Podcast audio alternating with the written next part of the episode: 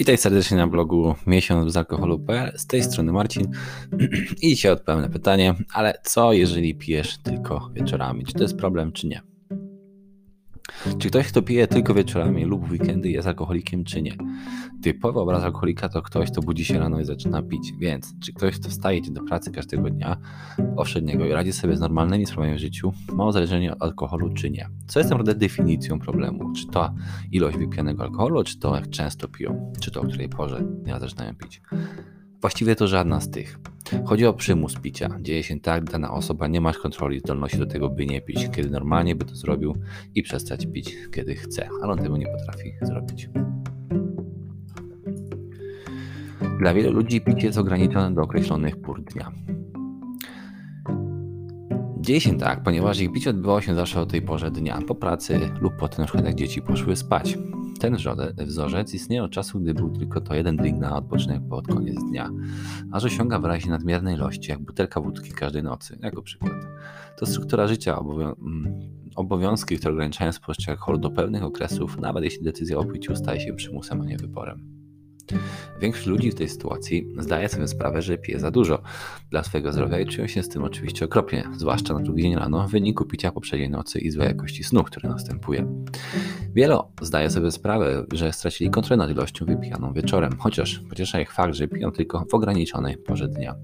Ale nie chcą też pożądać ścieżką e, podążać ścieżką obecnych metod leczenia alkoholizmu z obowiązkiem całkowitej abstynencji. Niełatwa sytuacja. Świadomość, że sprawy nie są w porządku, ale też nie na tyle, by samemu zgłosić się jako alkoholik i podążać ścieżką leczenia. Mają rację, czują się nieswojo. Granica między kompulsywnym piciem wieczornym, a niekontrolowanym piciem nie jest trudna do przekroczenia. To, czego potrzebuje, to zakłócenie normalnego życia i jego rutyny. Może być tak zwyczajne jak wakacje lub tragiczne E, wydarzenia, jak na przykład śmierć ukochanej osoby.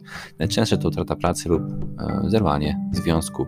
Inne to na przykład e, w weekend, kiedy nie musisz iść do pracy, więc na przykład pije już od rana. Alkohol szybko wypełnia pustkę i po prostu łagodzi ból, oczywiście chwilowo i sztucznie. Strategie, które pomogą Ci przestać pić alkohol każdej nocy. Kilka pomysłów.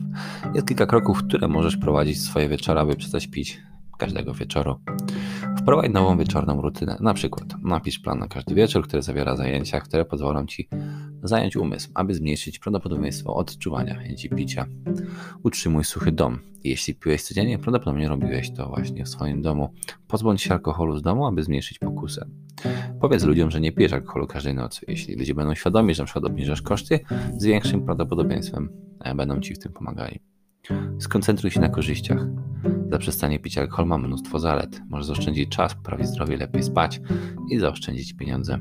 Możesz dowiedzieć się więcej o korzyściach płynących z rezygnacji alkoholu właśnie na tym blogu, który pokazuje w jaki sposób odstawienie alkoholu może pomóc poprawić Twoje zdrowie i samopoczucie. Zwróć uwagę na przyczyny, dla których pijesz. Jeśli piłeś z powodu pracy, związku, stresu, niepokoju, nudy, niskiej samooceny, przeszłości, zastanów się, co możesz zrobić, aby temu zaradzić. Niezależnie od tego, czy szukasz nowej pracy, szukasz wsparcia terapeutycznego, aby poradzić sobie z określonymi problemami, są rzeczy, które możesz zrobić, aby poczuć się lepiej. Jeśli okaże się, że nie możesz przestać pić alkoholu każdej nocy, pomimo prób ograniczenia spożycia, możesz sugerować, że potrzebujesz profesjonalnej pomocy, aby rozwiązać swój obecny związek z alkoholem.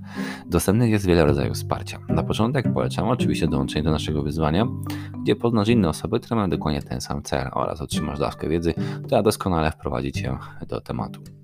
Kolejne kroki to może być terapia ambulatoryjna, sesje dzienne w placówce leczniczej lub program leczenia stacjonarnego. Odpowiednie wsparcie dla Ciebie będzie zależeć od Twojej sytuacji i decyzji. Pamiętaj, nie ma wstydu. Od czasu do czasu potrzebujesz po prostu poprosić kogoś o pomoc. To jest absolutnie w porządku.